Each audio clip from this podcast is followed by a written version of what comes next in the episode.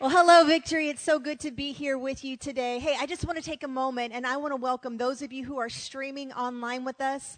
We also want to welcome our families at Hamilton Mill and Midtown. They are joining with us today. We also have people from the United Kingdom, from Sweden, and the Czech Republic who are streaming in live with us today. Welcome. We're so glad that you're here. Today is super special and so exciting because we all get to celebrate in something very uh, iconic here in the life of the church, and that is celebrating 30 years of victory. Church. Yeah, we can celebrate that. Uh, and we say that very strategically. We're celebrating 30 years of victory. That's bigger than a church name. That's a reality that we've been able to live in. 30 years of God's victory here through this church. And so what we're going to do today is we're kind of taking kind of a glance back, a road trip back, looking at the last 30 years and maybe even pivoting and going to look a little bit ahead of what uh, God has for us here. But in order to do that, we're actually going to have a conversation with some people who are really important here in the life of the church. Uh, we're going to have a conversation with with our founding pastors who actually founded Victory 30 years ago, uh, the, our senior pastors. And so we've been saying this is that uh, we're in a season of transition but in the season of transition, it's also a season of honor. And so we're going to give all glory to Jesus, but we're also going to give honor where honor is due. And so victory here in Norcross, Hamilton, Midtown, can we just stand up to our feet and can we honor our senior pastors, Dennis and Colleen Rouse, as they come up here to the platform?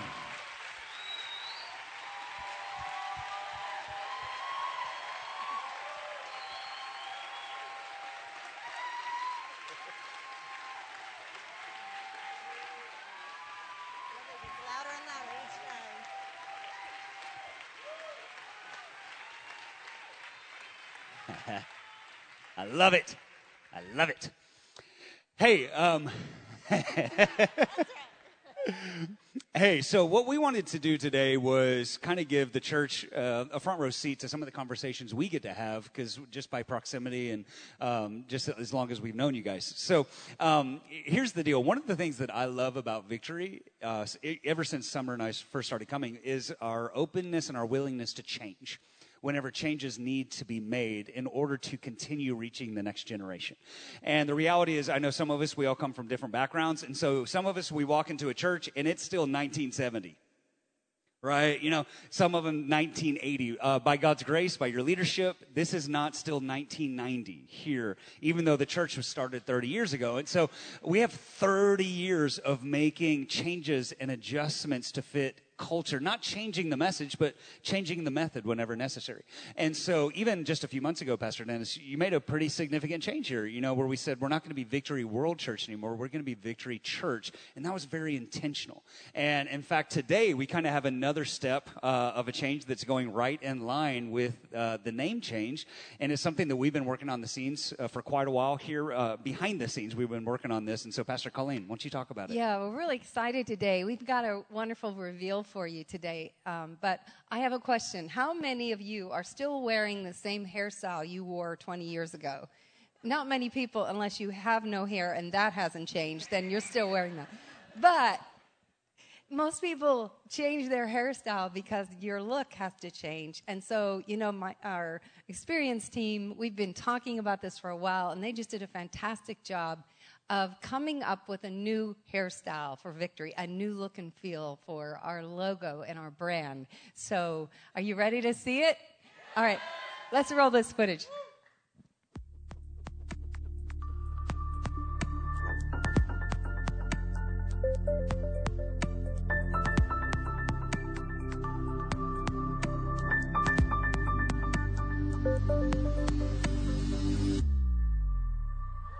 There it is. So next Sunday, when you pull in at all the campuses, this is the new signage that you're going to see. And over the course of the next months, we will roll everything, all the collateral pieces, into this very strong look. We love what it says. We love what it implies. It's the pathway to Him. And it, we feel like it's a really strong representation of that word victory. So I'm glad you like it as well. Amen. Amen. I love it because, as Johnson said earlier, one of the things you guys have done so well is you're constantly adapting and changing. The word never changes, And uh, the word of God never changes in this room, but you have always been of that mindset. How do we take this and reach the next and upcoming generation? And so I love that look because it's a brand new look for moving into the future. So thank you for just pushing that forward for, for us and for victory. Um, you know, I know in this room, many of us have come into the story of victory at different times in our life. Some of you have been here for two years, or maybe 20 years, or even two months. But uh, as I think about that, there's so many memories each of us have in this room and at your Hamilton Mill and at Midtown as well, and even online. But pastors, we want to hear from the two of you today on some of your favorite memories over the last 30 years. So would you share with us for a few minutes some of your favorite memories over the past 30 years here at Victory? Well, you know, it's it's hard to roll back that long and remember those days, but they were so impressionable to us. I mean, in the very beginning, there were seven of us th- three of us being our family my husband, myself, and our little daughter. In fact, we have a really aged photo that she's actually in the photo. She was two years old, so she was too short to be captured by the photographer. When was this picture taken? Yeah, is the question. I'm not Black sure. and white. Obviously, we didn't have a very good photographer. This is ancient, ancient footage. How, how do you like can that see. hairdo? Oh, It's Speaking hair. changed, right? It's changed. It's Yeah. adapted, it's changed. Yeah, I wouldn't be surprised if I saw an evolution of my hairstyles over 30 years. It's come up. That would not be surprising at all. But I remember, you know, over, when you have that moment of breakthrough, when you are pressing into something, as we did for months and months and months, you know, we had the seven of us, and we were so fortunate to have a few college students who came alongside. And you know you would just go through and you just sometimes it it just seems like when is it going to ever change? When is it ever going to grow? And i'll never forget the service. I stepped up to lead worship and in front of this huge crowd of 30 people. I mean it was just amazing. So you know i, I just yeah i know. I, I used to lead worship and i just want to say that i think i'm partially responsible for the excellence of worship on this platform. Because because here's what happened. People would come i would lead worship and they would pray diligently lord please send somebody quick to lead worship so i sparked you all to prayer and look what we have now. We have montel and kristen and danielle and james i mean todd uh, so yes uh, you're welcome.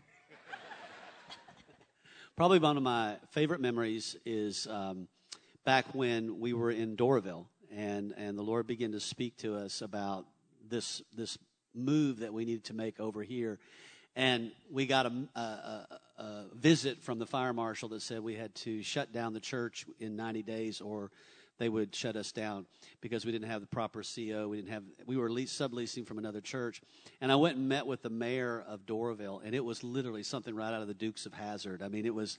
I walked into the office. There was this big screen TV in his office. He had a little mini bar with beer and wine and everything, and he would just kick back with his cowboy boots on. And I, had a conversation with him, and he he, gave us some grace. He let us stay a little longer. And um, I started coming over here to this property, which is right below us, our V2 and V4 facilities below us, where our youth and young adults started and our church started. And I started walking around that building and just claiming that building. And Waffle House uh, was resisting us, they didn't want to let us use that building. And after about a year uh, of, of ha- having prayed this, when, when we got this notice, we kind of got on emergency prayer at that point. And we went back to them, and it was just seeing the Lord, the sovereignty of the Lord, because He moved upon Waffle House to lease that building to us. And then fast forward about five years later, when we couldn't find property, couldn't find any building, and I was up here on this property right here. It was just a big piece of land. There was nothing on it. And I was walking around on a Saturday morning, and the Lord said, I want you to put a stake on the top of this hill that was on this property and claim this for God. And we went back and we went back to Waffle House, who owned it, and they were not going to sell it to us. And God sovereignly moved after we put that stake in the ground, and they sold us the property for a million dollars under the value. And where you see that cross is where I put that stake in the ground almost 20 years ago. And going forward from there, I mean, we previously were meeting in that location at V2, and we were leasing from Waffle House. Fast forward, we ended up buying all those buildings, and then Waffle House was leasing to us. That was kind of fun, little flip there. But we grew in that, in that uh, sanctuary that was to seat 500 people. We grew to t- 2,000 people. And then when we finally came up here, built this building, um, even just walking into this building as it was being formed, as the concrete the steps were poured where the seats are now, and just seeing the magnitude of what God was doing. So, that first service in this building, where so many of you came and just standing up and being in awe of what God had done so quickly, it seemed. Um, that was really 2002, amazing. January of 2002 was our first service in this building. We had over 70 nations at the time, and we, we celebrated with the flags, and all the nations came marching down, uh, waving their flags. And we went from 2,000 people almost overnight to 3,600 people just by moving into a new building. And that's how God started this church moving forward. We took a big step of faith in Easter uh, 2007. And many of you were probably there when we had it at the Gwinnett Arena. Do you remember that?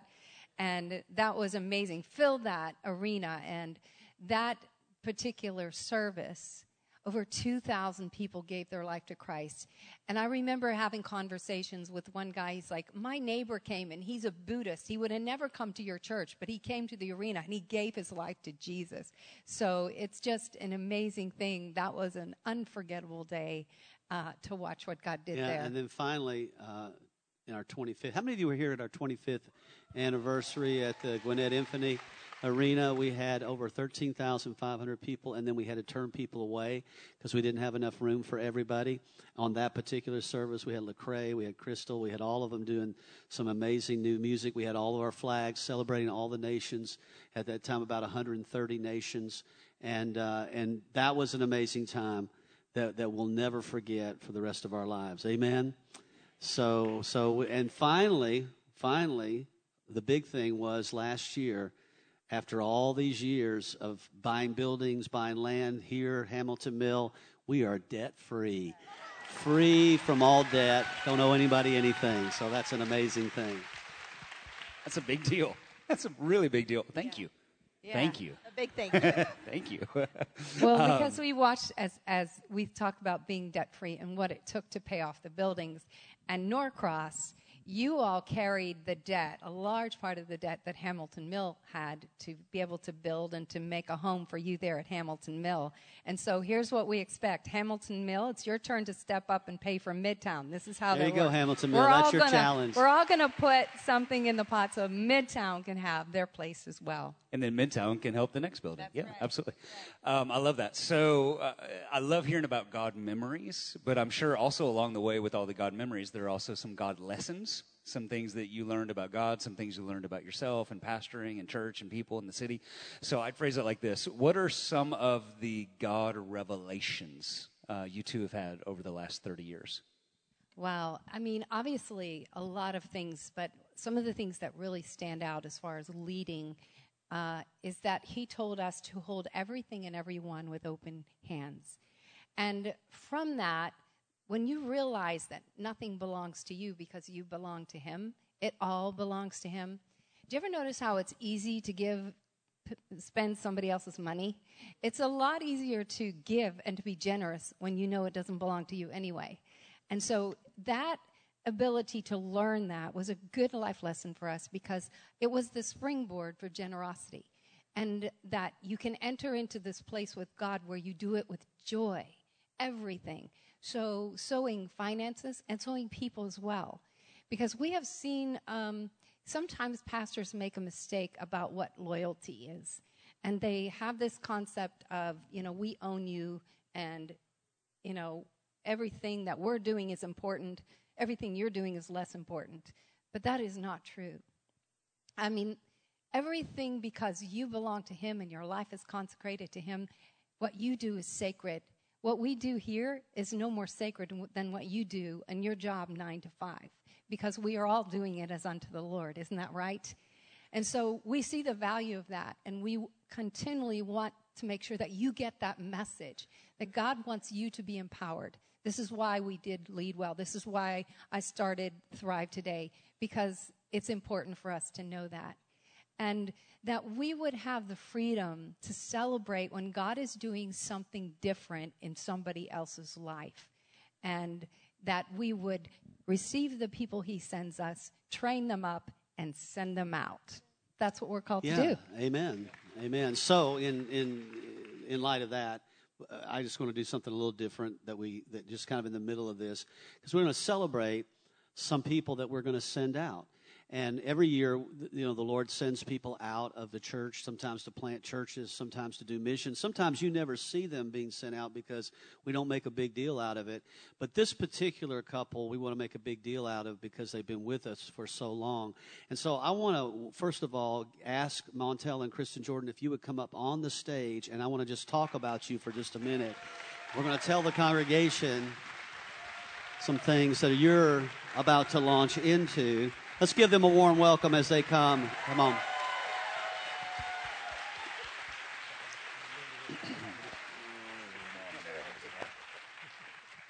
So, about uh, 10 years ago is when Montel left the, uh, the R&B world and came on staff with us at our church. He's been serving as our executive worship pastor for the last several years, and done an incredible job building a worship team. They've been over the marriage ministry. They've been over the men's ministry. Been over a lot of different things. And last year, if you haven't noticed on social media, God has started expanding some of their opportunities outside of the church, doing concerts, doing different places where, where they can where he can preach and minister. And so about half the time he's not here anymore. And so we started having the conversations about what's their next, just like we're having a next. And we realized that not only was God raising him up, but he was raising his wife up to start a new ministry called Marriage Masterpiece. And so they are about to launch out. They, they've just recently gone off staff and they're about to launch into this, this ministry to the nation for marriages, Marriage Masterpiece.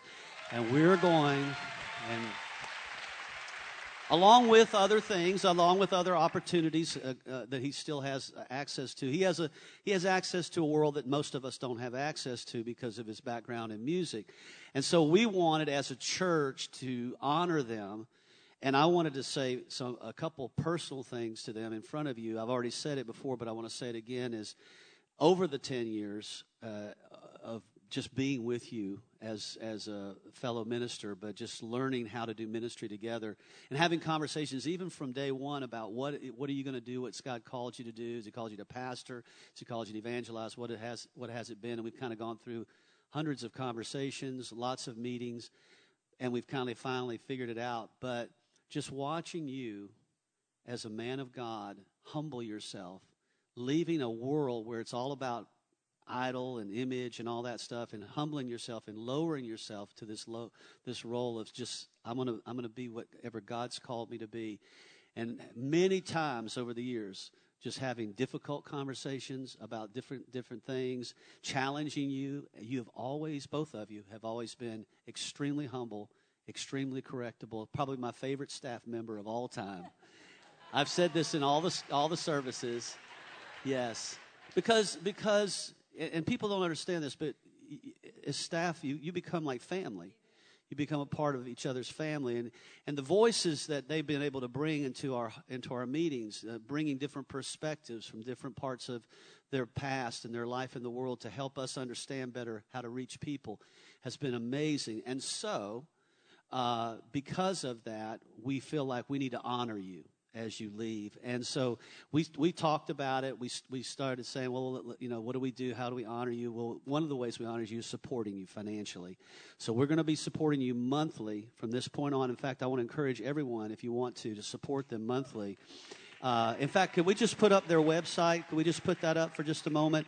This is their website, montelandkristen.com. You can go on there. You can learn how to support them. But not, not only monthly support, we're going to kick it off by giving you $50,000 to start your, start your ministry as you begin to, to launch out. So, what do you think about that, Montel? This is how we do. I had to do it before Pastor C did it. Uh, if, if, I could take just a moment, first of all, just say um, thank you. Uh, thank you, this is this is overwhelming. Um, and just from the standpoint of as even with us doing this a couple of times, Pastor, and I was just sitting there, uh, and I felt like God was just showing me the difference uh, between being a, a, dad and being a father. Um, a, a, dad, it takes one time to be a dad. Uh, but to be a father, it's an ongoing process. And even though our age different, you know, there's 10, 11 years between us, uh, you've been a spiritual father to me. I've had spiritual dads, and I've been undercovering before.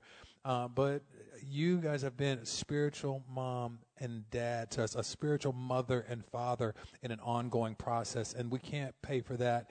And we're grateful that all of who we are and everything that we want to take into the world is because of what you put into us. And so, just for clarity's sake, for everybody on the other campuses and everybody watching online, uh, we're not leaving. We're not, don't see me in a hall and be like, oh, we're going to miss. Listen, we're not going anywhere. This is our church. This is where we tithe. This is where our community is. These are my founding pastors. These are my new senior pastors, and these are all my friends. So we may be here less, but this is our home. This is where we serve. And four, uh, four pillars and the 10 qualities of a disciple simplicity and sincerity, sacrifice, all those things. We just want to take that now and take it out to a world that may not ever come to a church, but we get a chance to take it to them. I said this in the other service that um, there was a time early on where Kristen had a favorite Bible, and she gave that Bible to Mary J. Blige many, many years ago. Some of you are like, What's a Mary J. Blige? Google that later. Google that later. But for those of you, just to understand a small glimpse of what that is and what you're seeing in music now and seeing in ministry now, we have this really cool opportunity to be able to go and reach people who are seemingly unreachable, to take what we've been nurtured with here and take that out into the world. So. It has been our honor and our privilege to learn here, to be nurtured here, to be grown here. We started Infusion. They birthed this ministry out of that. And I have to tell you, like, they poured into us. They poured into us. They loved us back to Jesus. They showed us what it is to love Jesus and to be loved and be known by Jesus. And now we get to have the opportunity to go present that beautiful witness to other people, to remind them that He's still King, He's still Lord, He's still Redeemer, and He reconciles broken things. And it is our honor and our privilege to represent you. And we love you. Thank you. Thank Amen. you. Amen. So, just so you guys know, he's going to be leading worship here once a month still, about the same as he does now. So you're not even going to notice any difference. But, uh, but we told him you can't leave us fully. You have to still be back here leading worship periodically from time to time and, and be a part of this congregation. So, Johnson, would you come and let's pray over them and yeah, let's just let, let God bless them. Father, we believe that you've raised up two influencers right here. And as Pastor Dennis just said a second ago, they're going to find themselves being able to reach people that uh, very few people can reach uh, people who are, who are, lifted up in the eyes of society, people who are big influencers on social media and, and in culture. And God, I believe that you've raised up two people here right now to influence the influencers. And so, Father, we pray that you would open up doors that no man can open. God, that they would find themselves in living rooms. They would find themselves, God, in coffee shops with people who need to know Jesus, who are massive influencers in this culture. And I believe that the ramifications of this sending are going to be great. They're not going to be localized to one or two people. It's not just going to be one or two churches. God, we're actually going to see a movement in families and in marriages. God, we're going to see a movement of salvation um, to people who are unreachable right now. And so, God, I pray that you would open up opportunities to this couple right here to truly be uh, magnificent influencers of the kingdom of God in, in the society, in the church, and in the culture. And so we pray, we pray a blessing upon them in their marriage, in their family, in their finances, and in their future. And right now, on behalf of the local church, we send them. Montel Kristen, we send you to go represent Jesus Christ to the nations in Jesus' name. And everybody said, Amen. Amen. I just appreciate this right here. All right, let's give them one more round of applause as they seated.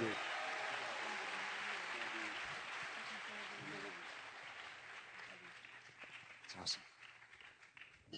He's so, so good, isn't he?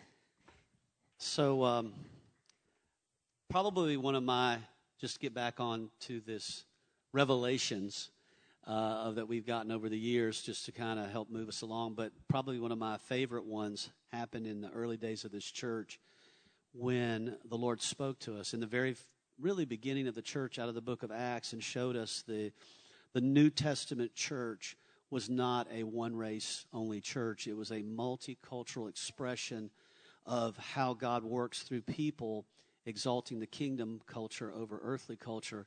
And I remember the Lord showing me that in the book of Acts. He gathered all the nations together, and then he started the New Testament church. And I grew up in the Martin Luther King era, where Martin Luther King said 11 o'clock on Sunday morning is the most segregated hour in America. And I realized we had a dilemma.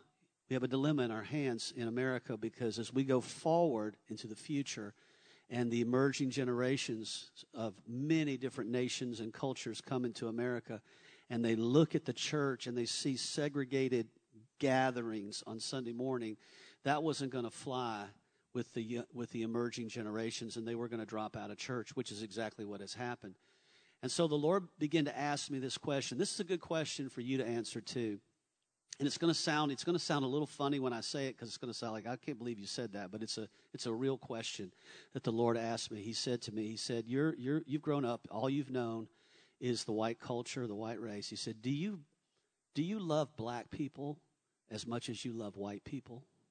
That's the first question he asked me. Do you value the issues in black America as much as you value the issues in white America? And I remember thinking through that, and I said, You know, Lord, I can honestly say I wasn't raised that way. I wasn't raised to think that way.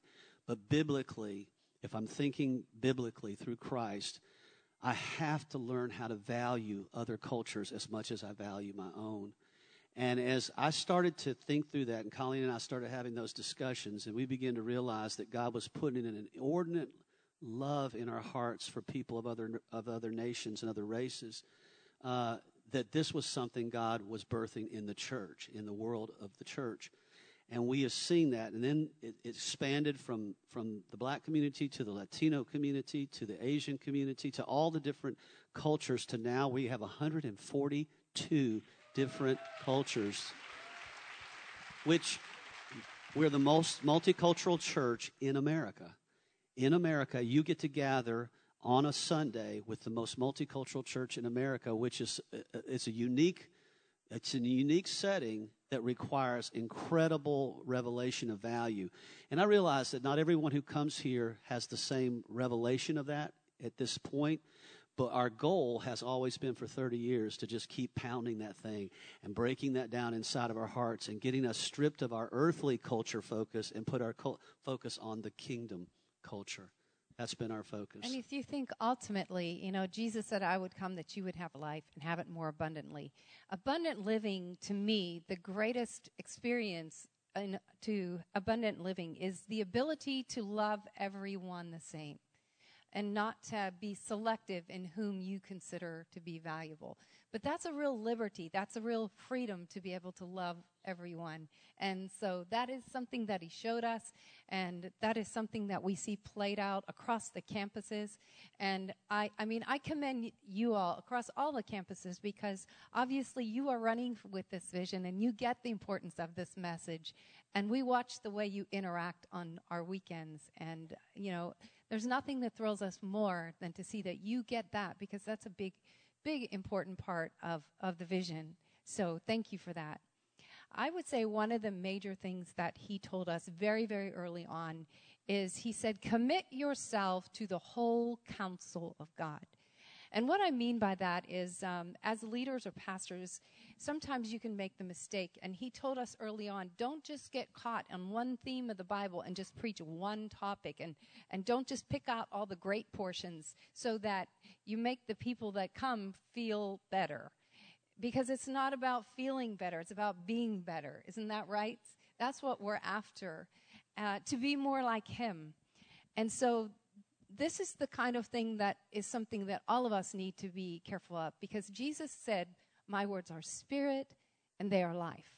And we don't want to miss out on the transforming ability of the Word of God.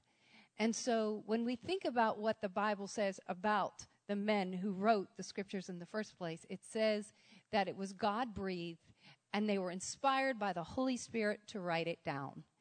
So, what I think the best way for us to read the Word of God is to ask the same one that breathed the revelation into those men to breathe that revelation into us. Because you can allow two things to influence you as you read the Word of God. You can allow society to influence and shape the way you perceive His Word. And if you do, it, the Word of God is an occasional thing, and you can mess around with it to your own liking, and you can have your truth. But if you allow the Holy Spirit to shape your perception of the Word of God, then you will see that it is a holy thing. And you will experience the transformation in your life. And you will have a regard for it. So, the, one of the things that I have always admired about my husband, one of many things, is that he has stood here on this platform and he has said things that are unpopular he has tackled topics that other people would shy away from because they didn't have the courage or didn't have the conviction. But you have always preached truth. You have held to that, and you have helped us be better. Thank you. It helps, and, and, this is just a word to, to marriage to marriage right now.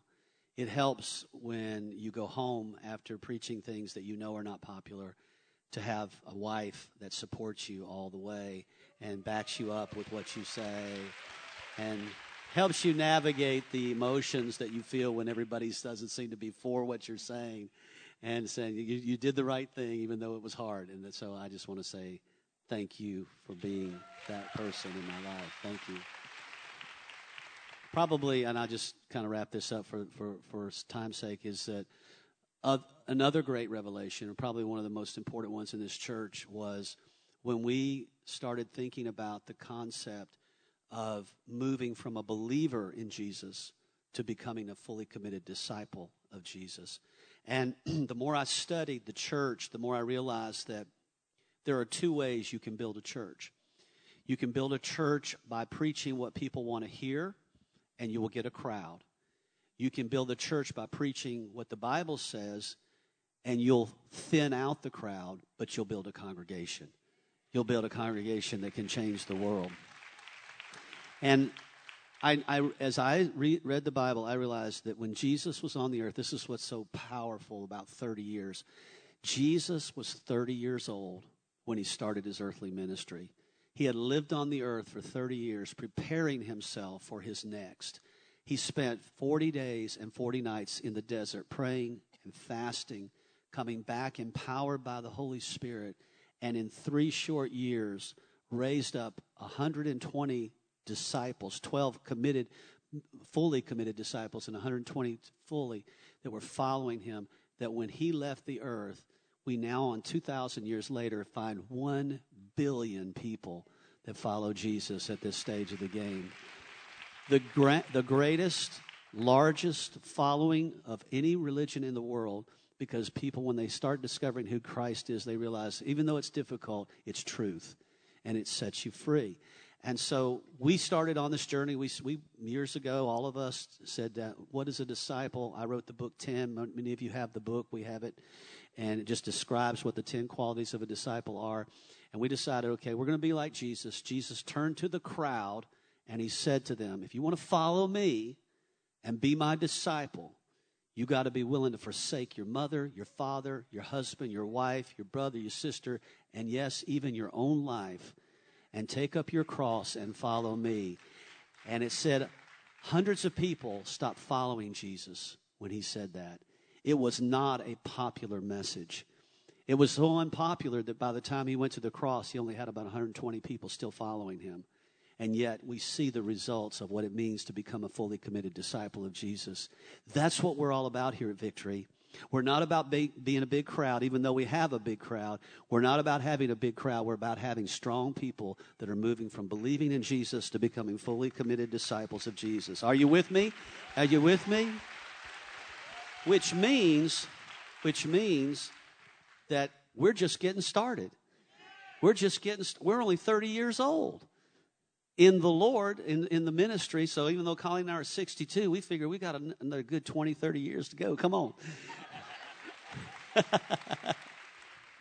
I love that. You know, uh, Pastor, I love that you mentioned that because even when Johnson and I stepped into the walls of victory 21 years ago, so we're legal, right? We're legal. We're 21 uh, as of January. One of the things we respected and fell in love with here at Victory was the fact that you and Pastor Colleen, your regard for the word. As you said, you can come into a good church who can build a crowd, but we, you've been more interested in building disciples all of these years. And so, just to thank you from the bottom of our hearts we would not be who we are today without the two of you and your regard for the word and preaching the word uh, and discipleship here in the church. So, being here for 21 years, we have seen God do some incredible, amazing things, some great things, uh, and lots of accomplishments along the way. But we would love to hear from the two of you some of what you feel like are the greatest accomplishments you've seen over the past 30 years here at Victory. Well, I think one of the things we've already talked about it, but it is still worth celebrating in the fact that there are over 142 nations here that we do life together. We worship every weekend. I mean, do you understand that there is no other expression of heaven all through all over America than what we have here? And that is something to be grateful for and to celebrate. I think um, I, I know when we started the church, when we made a decision in the early days of the church to be a generous church. And we felt like God had gifted us with the gift of giving personally, and we carried that into the context of the church. And so we made a decision. For those of you that are new, you may not know this, that we give at least 20% of everything that comes into the church outside the church. It goes either into some form of missions or meeting the needs of humanity. And so we set a goal uh, of $100 million. This is back in 1992, two years into the church. And, and you got to understand, in 1992, our total budget for the year was uh, $150,000. That's how much money came into the church. So this audaciousness to say to the Lord, Lord, we're going to give $100 million before we, you know, before we're gone from this earth. And now to celebrate at the 30th year, $70 million has been given into the gospel over those 30 years. $70 million because of your, of your generosity and our willingness to, to be able to give that out. And, and, and so we figure we've got a good eight years left on the staff here. And so we'll see $100 million before we go off the staff here. And so we're going to see that goal realized. But just seeing the lives that have been altered. The, the, the, the, the, the orphanages, the water wells, the rescuing of human trafficking victims, the, uh, just the, the healing of people's lives that have happened over those 30 years has been that when we, when we sit back and really think about victory, that's what we think about. That's the thing that, that really stirs us. And I think of also one last thing. When we were about 10 years into the church, John Maxwell, Dr. John Maxwell, who, by the way, will be at our uh, celebration on August the 16th. He will be one of our speakers.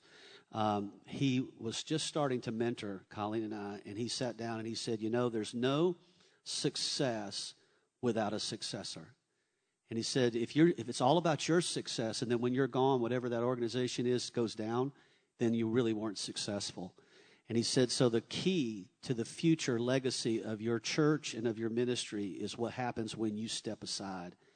And, and so for me, one of our greatest accomplishments is sitting right here across from us, our new pastors that are going to take over. Because when we, when we started hearing the Lord say to us, This is the couple that's going to step into the next of victory. And for 30 years, you got to understand, this is a little pressure because for 30 years we've never seen a leveling off or a downturn in this church. For 30 successive years, the income has gone up, the numbers have gone up, the people have gone up, the expansion of the kingdom have gone up in this church. We've never seen a leveling off. And so it's going to take some special anointing to keep that record going. Well, at least there's no pressure. No that's pressure. What that's what I'm happy about. There's but no pressure. That, this is how, listen, I want you to hear this we've learned over 30 years to recognize who is a leader and who can do this. So you're going to have to put our, your trust in that. We would not put them in this position if we didn't believe in them fully that they're going to take this church to the next gen, next generation and reach the people for God. So You are one of our greatest accomplishments. Thank You're you. not, you're, not the, you're not the first employee, but we're one of the greatest accomplishments, right? no, um, for real. And I, I say this. I mean, I'll, I'm going to say this a hundred times moving forward, but I really, um, I, I do believe that giving honor where honor is due because uh, I know a lot of guys, a lot of guys who are in pastoring right now, and some of you come from broken churches that uh, had broken transitions, moral failures, money failures, sexual failures, marriage failures, those sorts of things. And what I love about this is there is none of that. That This is drama free. It's good. It's godly. It's pure. I think God smiles when He thinks about this, and I think God smiles when He thinks about you too. And I guess just again here here in in Norcross, Midtown, Hamilton Mill, can we just give honor where honor is due for 30 years of leadership, 30 years of leading well.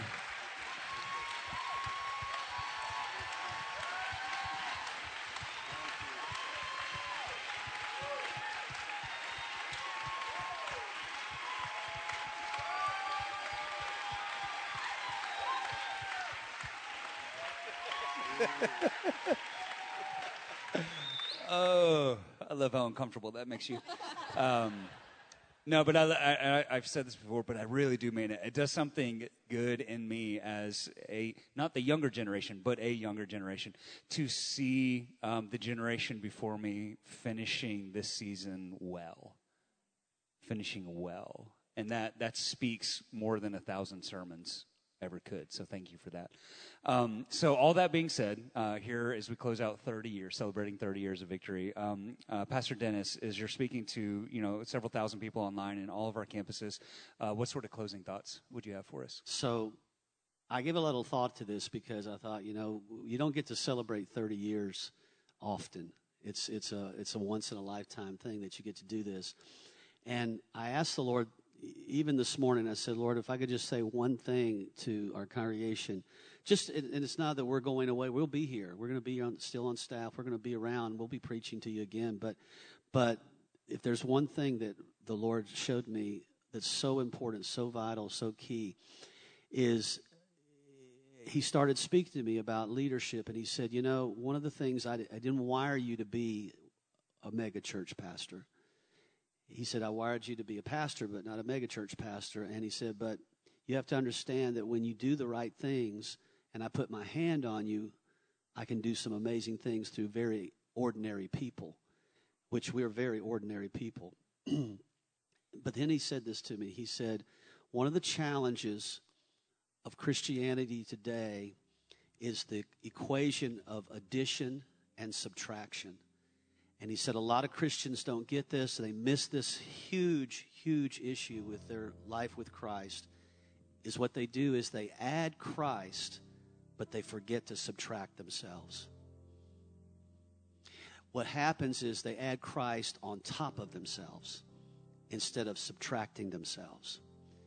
And when Paul said this, it's no longer I that live, but it's Christ Jesus who lives inside of me. It's no longer my will, God, but it's your will that has to be done in my life. And too many people are followers of Jesus, but they're not really, really losing themselves. They're not willing to give up their will for the cause of Jesus in the earth. And he said, when a person can add Jesus and subtract themselves, I can do extraordinary things with their life that they could never accomplish in their own abilities and their own strength. So, sitting in this room in Hamilton Mill at Midtown online has there's an amazing potential of Christ in you if you'll just let him take over your life instead of you trying to run it and just adding him to the equation. Does that make sense? So, I want to challenge you this afternoon. I want to challenge you in closing because I want to remind you that of all the things that have happened in the 30 years of this church, the reality of it is it's really not about personalities, it's not about talent, it's not about any of this. It's about people, not just us, but people who've been willing to add Christ and subtract themselves. And if we got a congregation that can do that, we can change the world. We can change the world that we live in. And so I'm going to ask you to bow your heads and close your eyes for just a moment at all campuses online. And I'm going to invite you to do that this afternoon. This is a very, very unique gathering this weekend. It's a, it's a once in a lifetime thing, 30 years. But perhaps there's some of us here that we could honestly say, if we really look at our lives, we've added Christ, but we've not subtracted ourselves. We're still holding on to some of our ways, our will, our sins, our vices, our emotions, whatever that has ruled over us. And because of that, it's hindered our walk with Jesus. It's never really fully taken root in us. And so perhaps the Lord is speaking to some of you today in any of the campuses and here at the Norcross campus and saying, on our 30th anniversary, today, Jesus, I want to mark this with a demarcation. Today, I'm going to, I'm going to, I'm fully commit myself to you. I'm going to be willing to let go of what I want, and I'm going to accept you not only as my Savior, Jesus, but as my Lord. If that's you here in any of the campuses, here's what I want to ask you to do. I want you to simply just do this by lifting your hand, saying, That's me, Jesus. That's me. And if you're serious about this, I mean, you're really serious, and it's not just an emotional thing, but it's to say, I'm today I'm making a fully committed decision that I'm going to be a disciple of Jesus. I'm going to leave my past behind. I'm not going to keep living in sin. I'm going to let God take control of my life, then wherever you are, whether it's Hamilton Mill, Norcross, Midtown, I want you to stand to your feet. I want you to stand all around each of the campuses and as, a, as a sign to God God, today I'm fully committing myself to the Lordship of Jesus Christ. Now, as you stand here, let's say this prayer together. Let's say it together. Jesus, right now, I repent of all of my sins, my will, my way, and I ask you to forgive me. Today, on this 30th anniversary, I commit my life to you. I surrender everything. I believe that you died for my sins, and I believe that you rose from the dead. And today, Jesus, I give my whole life to you in Jesus' name. Let's just lift our hands right now. Let's just begin to thank Him. Lord, we give you praise, we give you honor, and we give you glory in Jesus' name. Come on, let's celebrate with everybody that gave their hearts to Jesus.